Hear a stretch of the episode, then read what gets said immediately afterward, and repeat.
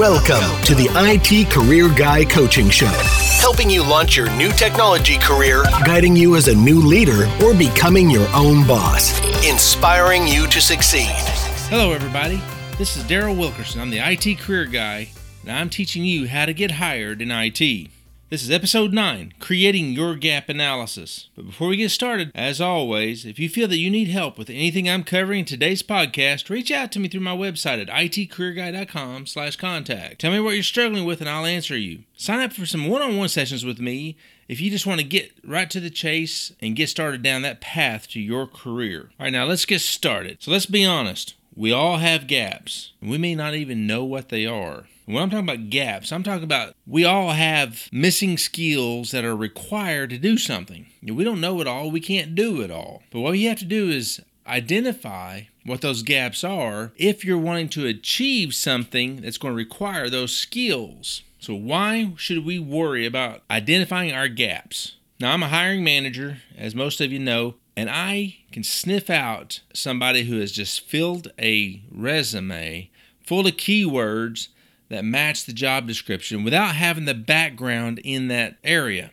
Before you put something down on your resume, you must be confident that you can perform whatever it is. No lying on your resume, over exaggeration of what you can do, what you can accomplish in an interview. Okay? This is you will be discovered, you will be found out, and you will not get hired. And for some reason you get hired, you're not going to go far and you won't last very long. So that's why you should worry about your gap analysis. You need to fill those gaps that's required by the job. Now, you may not have all of them. Let's say you have three out of the 10 skills and, and experience level the employer is looking for you may want to improve on that by gaining two to three more skills. A lot of job descriptions out there are just as fluffy as a lot of resumes. So, what you need to do is identify the most common skills for that position across multiple companies. And I'll get to that here in a minute on how to do that. First, we have to determine your gaps. Okay, what are they?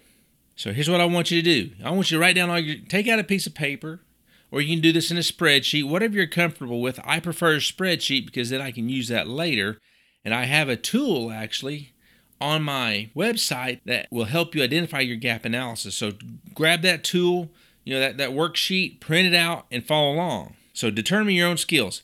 Write down all the, in one column on this piece of paper or spreadsheet, write down all the skills that you have that are related to technology. Every one of them. It may be 10 or 12, it may be one or two, it doesn't matter. Write them down. Then I want you to go out and research your dream jobs. I want you to get either between three or five job descriptions that match the perfect job that you're looking for, that you believe you have a good shot of getting. Now, take those three to five and write down all the qualifications and experience required for those positions. Write them down in, in their own columns job one, job two, job three, job four, etc.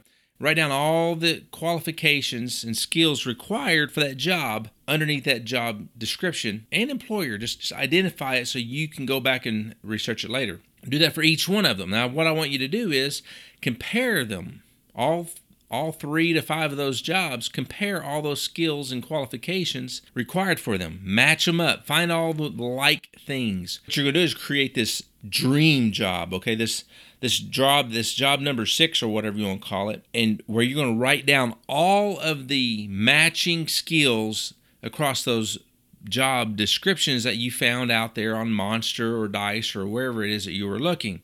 I would recommend you go out to multiple job boards like Monster, Dice, Glassdoor, and research these positions. Now, as you're finding all the commonalities across these jobs and you're filling in the that last column, that dream job column, that's going to be the skills that you're going to want to have. So now take that column, the dream job column, and all the skills and qualifications listed in it, and compare it to your skills and experience. Match them up.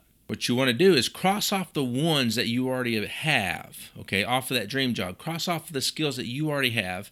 Whatever skills and experiences is left, those are your gaps. Now, those are the, those are the things you're going to want to focus on and improving on. Those gaps, I want you to pick the top five no more than five. Pick the top five that are the most common across all the jobs. Pick up the experience or pick up the skills, whether you have to go to you know, CBT Nuggets, you, you go to YouTube. There's a lot of great training on YouTube and learn those things. Get get you some hands-on experience with it. If it's application development, whatever, do some searching and find tools that's going to help you re- acquire those skills. Now, I can go into this a lot deeper with some one on one coaching. Just go to my website and just sign up for some coaching, and I'll help you identify the best ways of filling those gaps. I can help you through this process step by step. Once you've got your plan down, you've got those top five skills and experience requirements for your dream job, write down everything you need to do to fill it. That goes from taking the courses to finding work on the side. Volunteer if you have to to get the experience that's required as well that you don't already have. It's going to be hard work. You're going to be out of your comfort zone. You're going to be doing things you've never done before. You're going to be putting yourself out there. But it's all about obtaining that career that you want, that you desire. Now, this show is going to be somewhat short because I've actually covered the entire process of creating your gap analysis. So if you find this at all challenging and you need help within this process at any point in time, just go to itcareerguy.com, shoot me a message, and I'll get with you and step you through this process. Before you know it, you're going to be more than qualified to get that dream job that you have identified in your gap analysis. So get busy, get to work, and until next time, Live life with a purpose.